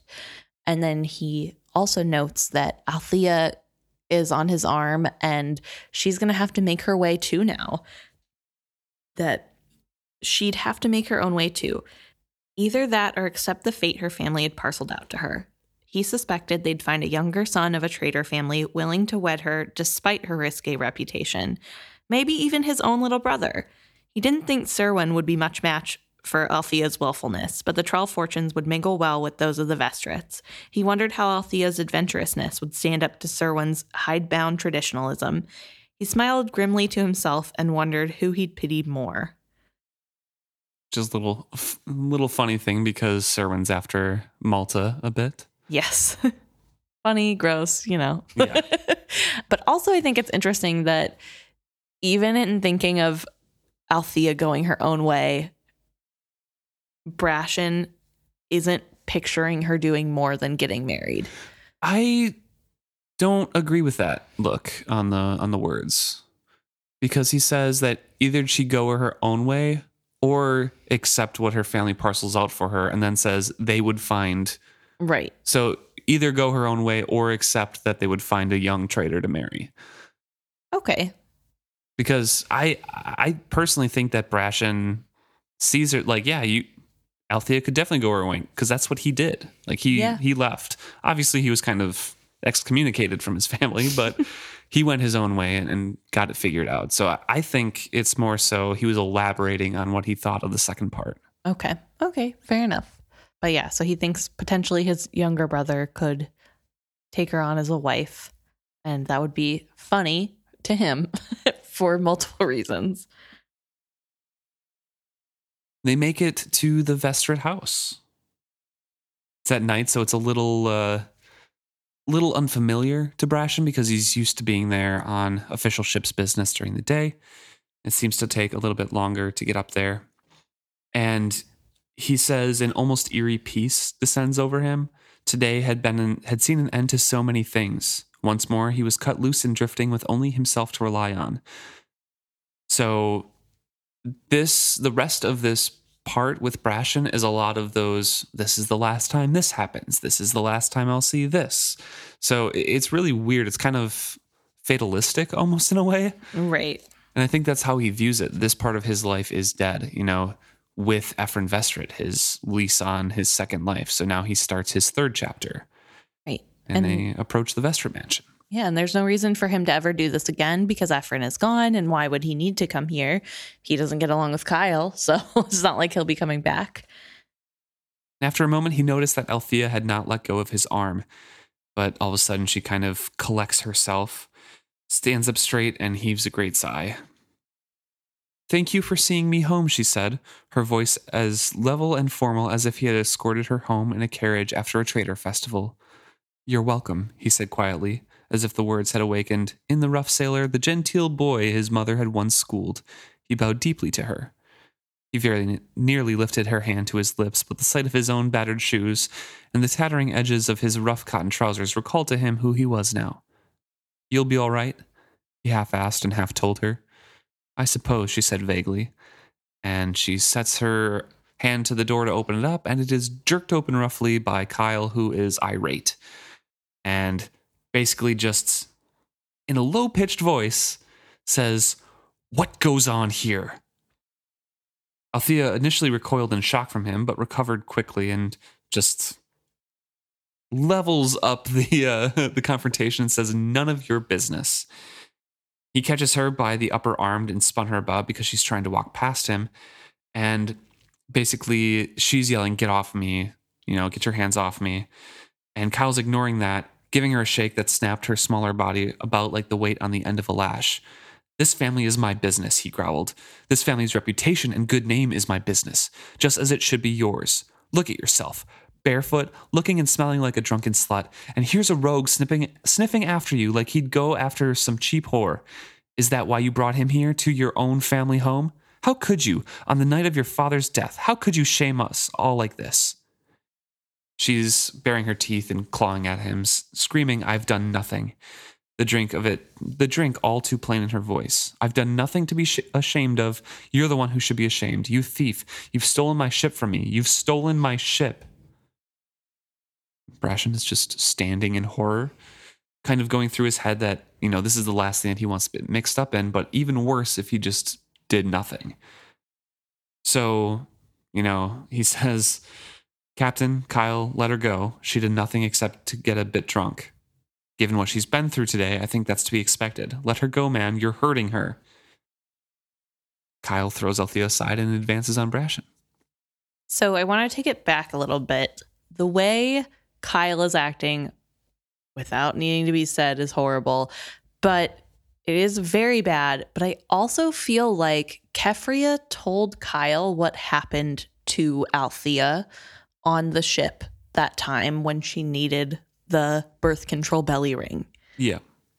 And he's kind of throwing that in her face right now, which is super horrible considering we know that it was not necessarily a consensual encounter and also not really something that Althea is happy about. It's not something that she likes to remember. And here he is saying, basically saying, Here you go again, opening your legs to anybody who wants you. And that's not at all what happened in the first place anyway. But the fact that that's how he's treating her, and even if it was, who cares? She's an adult. She can make her own decisions.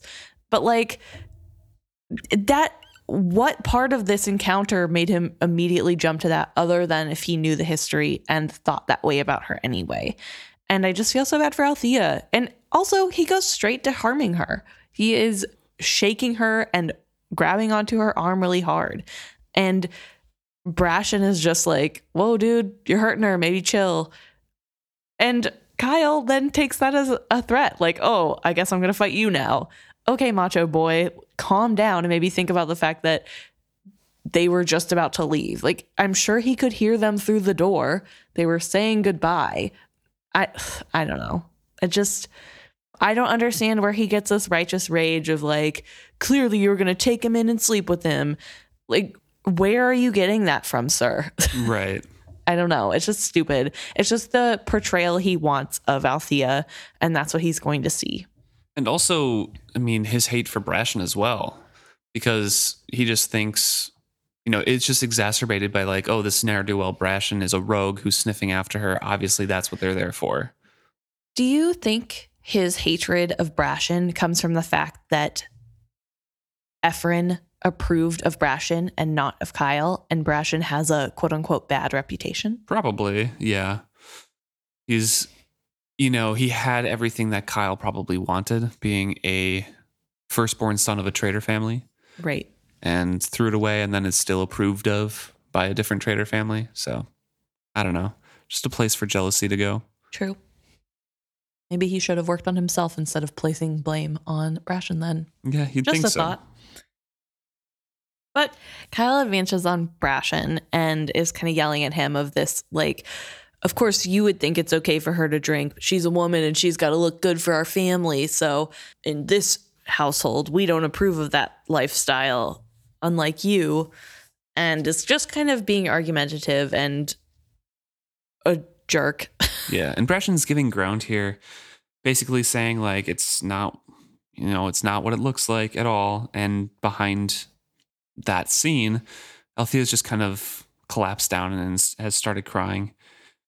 And Brashen is a little, I don't know, it, it's really odd here because he's get, gearing up and gearing himself up for a fight, but he's also holding himself back a lot because he knows that Kyle could literally just kill him and no one would really question him because he's part of a live ship trader family, like an old trader family line. He says, if he killed Brashen right here, few would question any account he might give of the event. So he told himself it was not cowardice, but savvy that made him back up, lifting his ham- hands placatingly and saying, It was nothing like that. I was just seeing her safely home. That's all. Kyle swings a punch at him. Brashen easily sidesteps, and then in his head, he's like, "All right, I got his, uh, I got the gauge of him. You know, he's slow." The one swing was all he needed to gauge the man. Captain Haven was slow, and he overstepped his balance. And while the man was bigger and had longer reach and might even be stronger, Brashen knew he could take him and without too much difficulty. Ooh, burn.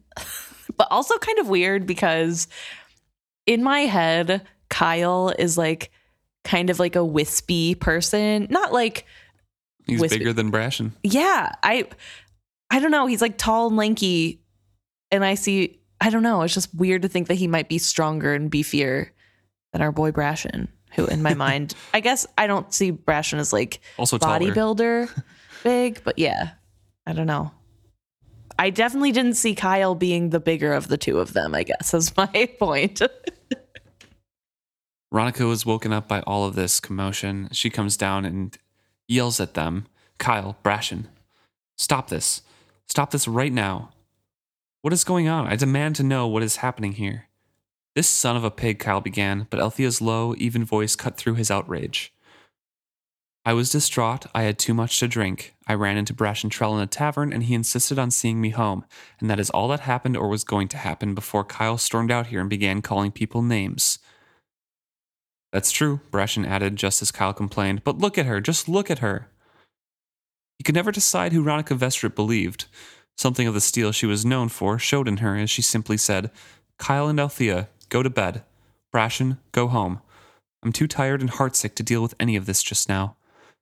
When Kyle opened his mouth to protest, she added compromisingly, Tomorrow is soon enough, Kyle.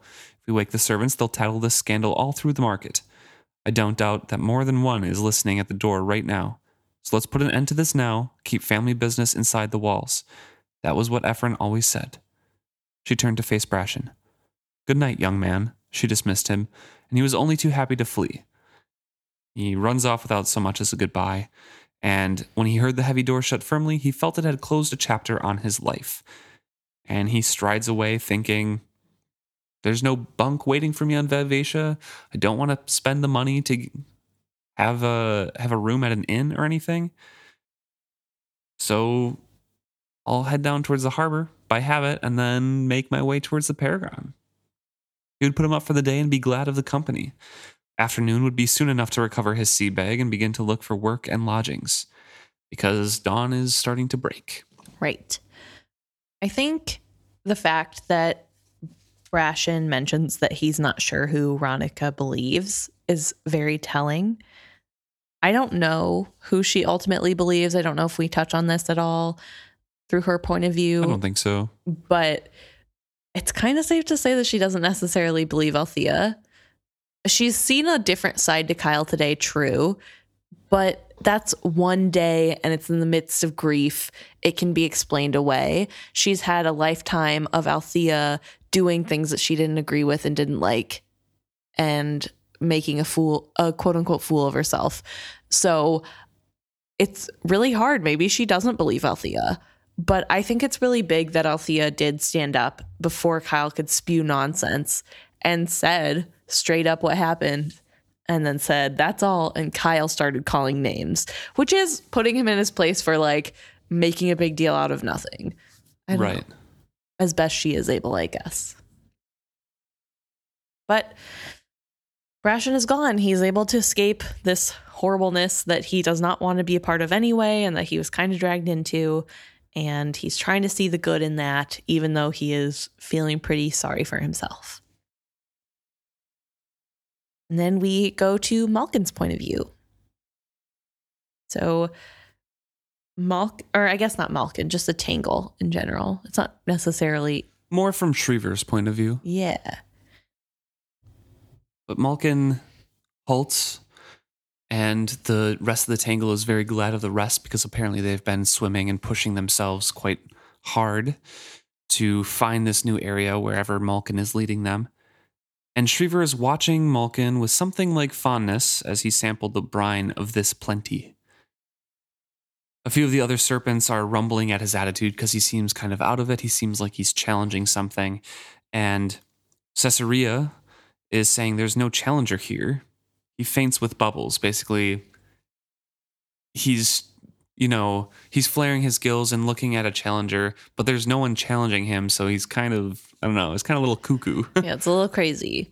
And Shreever's like, no, he's fighting memories. He's fighting to capture them. He's told me that.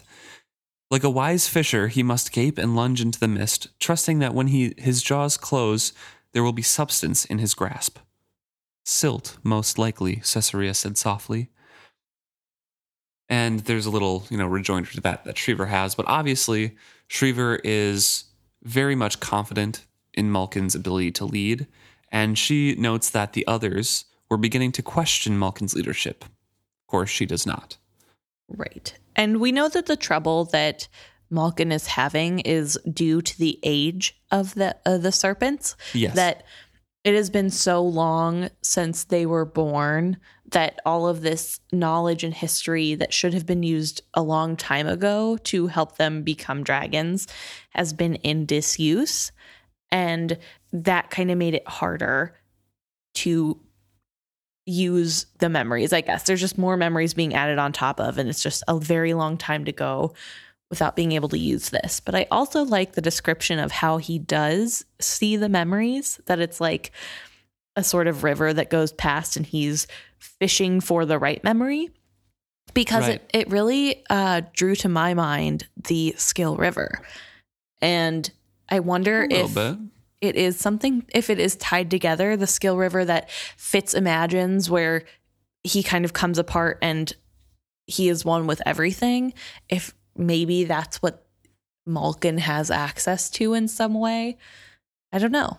I mean, I, I think I equated a little bit with Althea getting lost in the memories of uh of Vivacia even. Sure. Because she's in kind of that half dazed and a little weird state, sure. Not always fully there, but instead of just three people to draw memories from, it's you know, probably thousands of generations of dragons. Right to find the correct place to go. And everything has changed. The whole world has changed with the cataclysm. So very confusing. And he's always kind of going to be a little bit odd because of it. right Shreever remarks that it was true of late that his thoughts seemed even more unfocused than usual, and true also that he trumpeted strangely in his dreams during the brief rests he allowed them, and that he spoke to himself more often than he did to, to his followers. But it's those things that really convince her that maulkin is the real prophet and that he's really leading them to where they need to go. Hmm And even right now, he's kind of in a knot with himself, kind of off by his own, and ever, everyone else is looking at him like, "Oh, why you got to do that right here, bud?" and she's like, "Oh no, he's he's trying to find a memory right now," and she's kind of enwrapped with that that picture in front of her, that scene, and she watches him hungrily. If the rest of the tangle had not been so intently watching him, she might have even dared to join him to wrap his length with her own and try to share the memories he was seeking. Instead, she's discreetly drawing in more brine over her jaws, tasting the new saltiness of this area of the ocean, and also kind of tasting some of the uh, the memories and the toxins that Maulkin is putting off almost. And for an instant she dreamed, and in the dream the lack was the plenty, and she soared freely within it. Before she could control herself, she threw back her head and trumpeted triumphantly. The way is clear, she called, and then came to awareness of her own cry. The others were watching her now with the same tension with which they regarded Maulkin. So she kind of clears her throat in confusion, you know, sleeks back everything that makes it makes her look like, oh, I, I wasn't doing anything weird out of probably a little bit of embarrassment. right But Maulkin instantly darts for her and, you know, flares his gills and toxins with extreme aggression, kind of welling toxins that both stunned and intoxicated her. He gripped her with immense strength, daubing his musk against her scales, deluging her senses with the half grasp of memories that lured him on. Then he freed her from her freed her abruptly and whipped his body clear of hers. Slowly, limply, she settled to the bottom, gulping to breathe.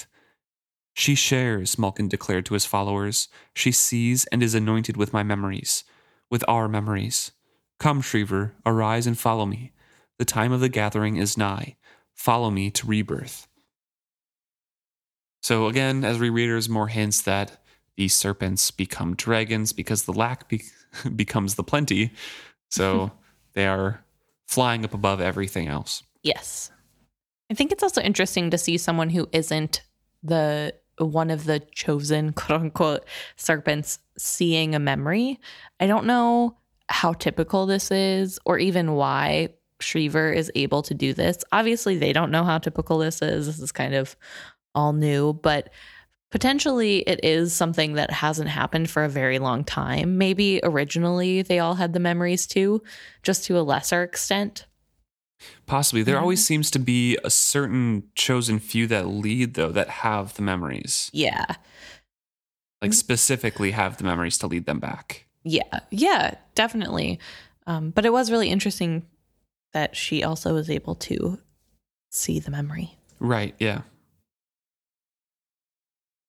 And that's the end of the chapter.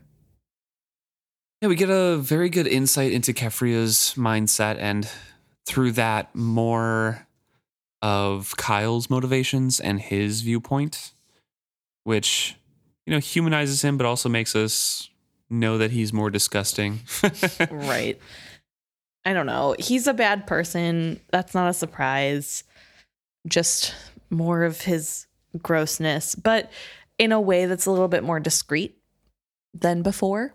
Right. With Althea, he's able to be his authentic, horrible self. but around his wife, he tries to at least put on the airs that he is in control of his temper. Right. Yeah. So, thank you guys so much for listening. If you guys have any thoughts on this or anything you'd like to add, any questions you have, please send them to our email address at isfitshappy at gmail.com or message us on any of our social medias at isfitshappy. We're on Instagram, Reddit, Facebook, Twitter, whatever you're fancy, we're probably there. We look forward to hearing what you guys have to say next week.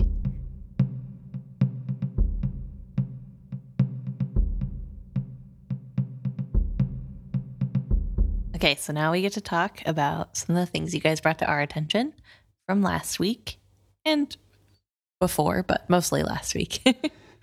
um, this week, our discussion is probably going to be mostly centered around the magic that works with the live ships, um, what goes on, and how we all think that works. Yeah, and, and specifically like, you know, bonding people or the need to bond and things like that. Yeah, we got a lot of really interesting um, insights uh, from a couple different people, kind of explaining their viewpoint, and they're all a little bit different.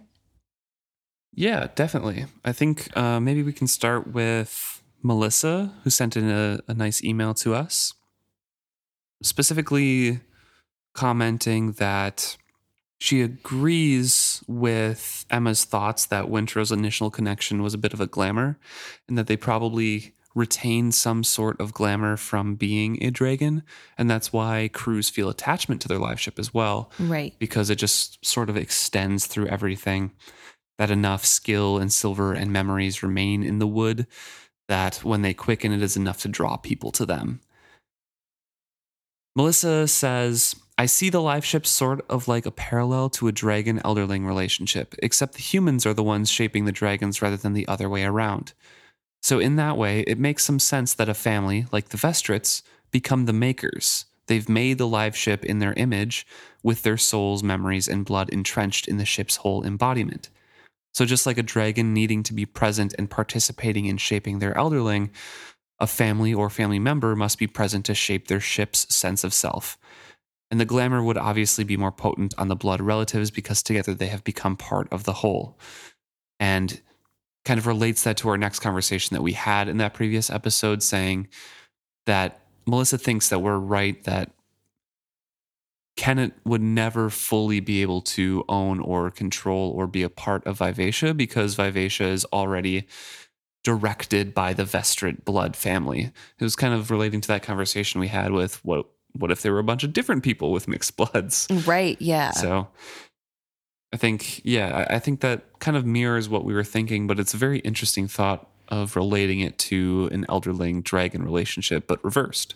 Yeah, I do really like that imagery of the uh, creating something in your image the way that the dragons do with the the people that take care of them and worship them, that there is a lot of that going on. It would also explain why there is so much confusion when there is a lot of blood spilled on a deck and how that can harm a live ship that there's just too many cooks in the kitchen so to speak that that is affecting every aspect um, it's just like other dragons wouldn't mess with one dragon wouldn't mess with another dragon's claim that once a dragon has laid claim on something usually they stay away and so that's might be part of why Yeah. just that yeah. it could ruin the being that you're shaping and i think that's a really interesting way to look at it Definitely.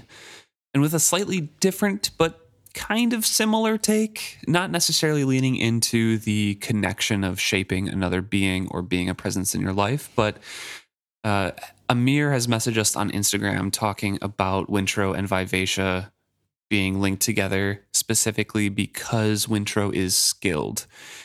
And Amir makes some mentions about blood relations and how blood always seems to call out to blood, like Fitz skill dreaming with Nettle and Dutiful, even though he's not there, or, you know, Chade and Shine, things like that. So Wintrow being alone and kind of reaching out to his blood relatives right in front of him makes sense in, in that sort of relationship way as well. Right. And that when he reached out to his blood relatives, it was Vivacia who answered.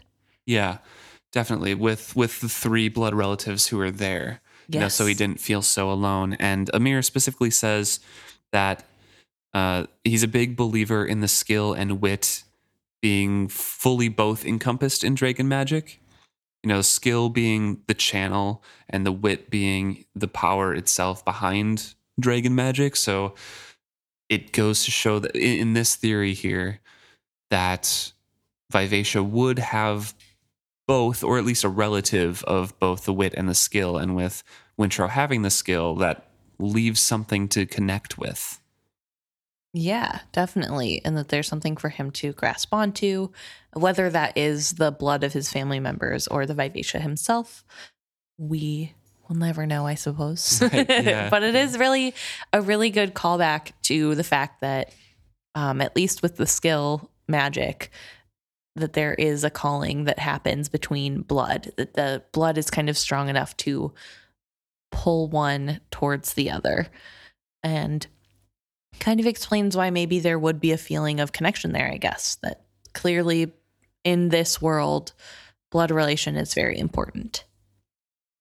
Which also nicely leads into um, an explanation that Ellen has on Facebook, where she talks a little bit about her viewpoints on the difference between at least the wit and whatever the ship magic is. Yeah. And that the wit magic is Your choice your to choice. bond. Yeah, like you can connect with other beings, but you ultimately choose to bond with someone.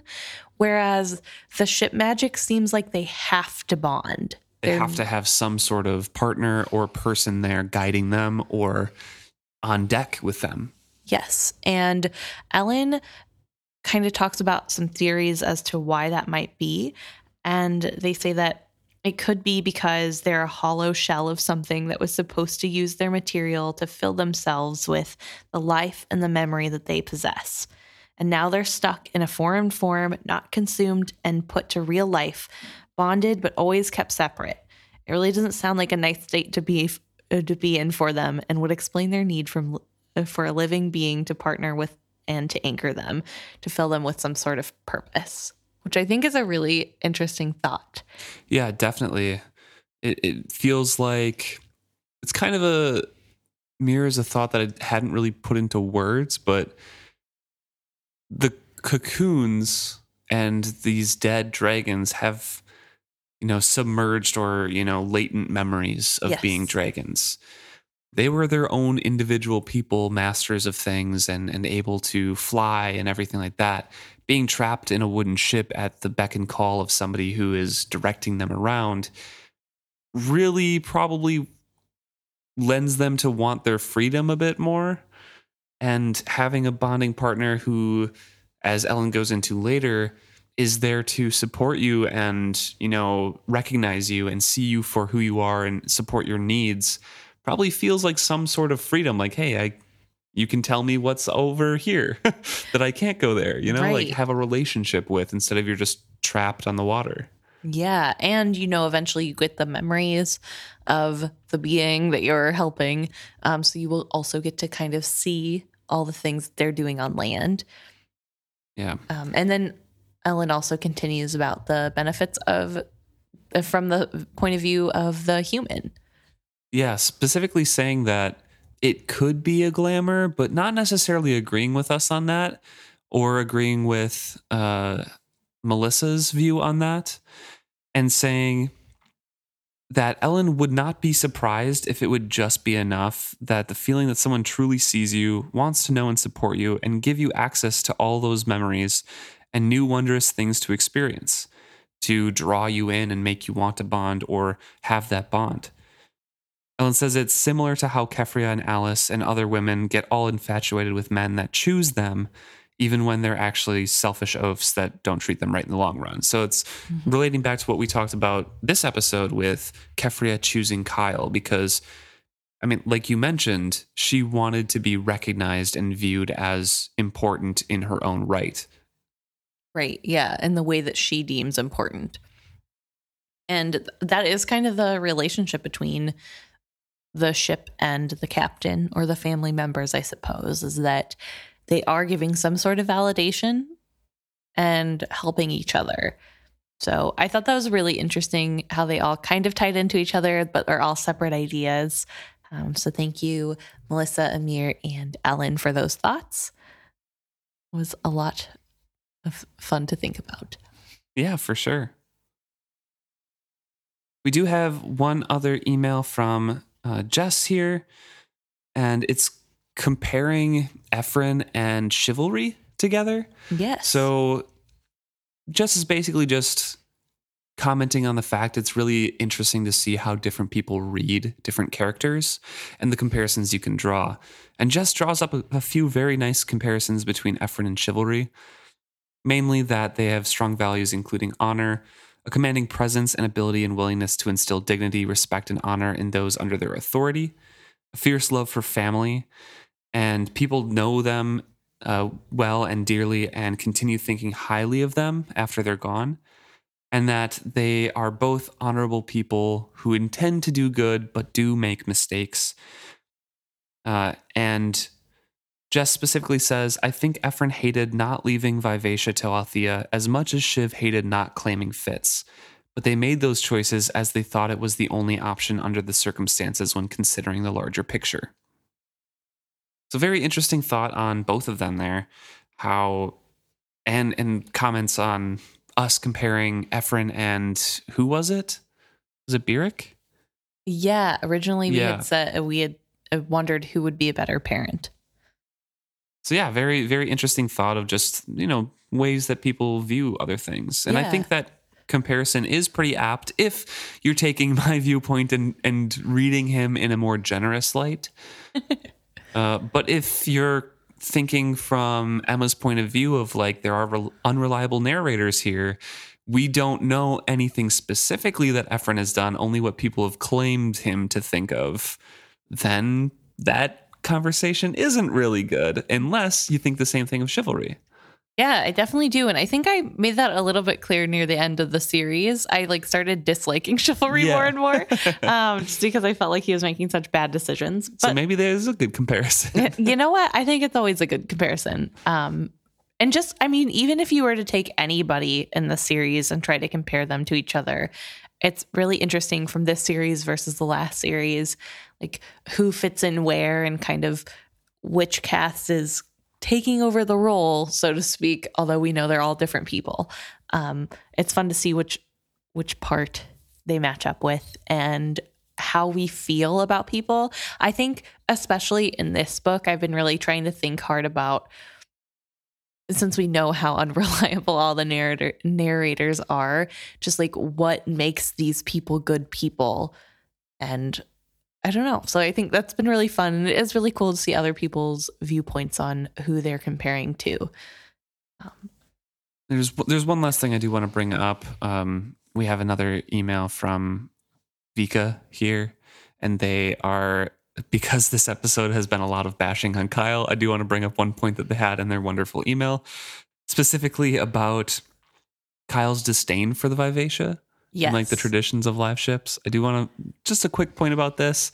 Vika brings up that they think Kyle does it, it does irk Kyle to you know be on a live ship with a woman figurehead, but not in the typical well, it is kind of the typical, but not exactly what we were describing or thinking that Kyle might have issues with in a sexist way. Right. It's specifically Vika is thinking that Kyle wouldn't like to be seen in front of his crew having to cater to a woman. Yes. So the live ship Vivacia being a woman figurehead means that the live ship has kind of the final say ish. Not really, but like in some things it has to be listened to because it is a thing, like a, an actual sentient being. Right. and the crew respects it. So Kyle having having the worldview he does, having to listen or take input from this woman is probably very demasculating and humiliating to him. Right.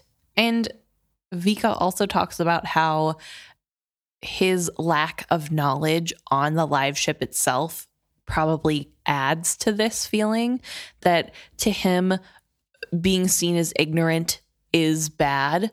And instead of like you know learning more or asking questions he just wants to come off as if he knows everything. But he can't do that because Brashen just openly loudly explained to everyone that Kyle clearly has no idea Right. how live ship works, which also makes him frustrated more. So I thought that was really a really good point to bring up that like he is at a disadvantage because he doesn't know what's going on and because of his personality and upbringing, not knowing what you're doing is bad. So you have to pretend like you do and then on top of that, he doesn't know how to work with a woman. Right. so just rough all around. So thank you, Vika, for that point of view. And thank you, everyone who wrote in. It is always fun to see your guys' point of view and what you guys agree with, what you don't agree with, and your own takes on some of the topics that we bring up. Yeah, thanks. Hope to hear from you next week.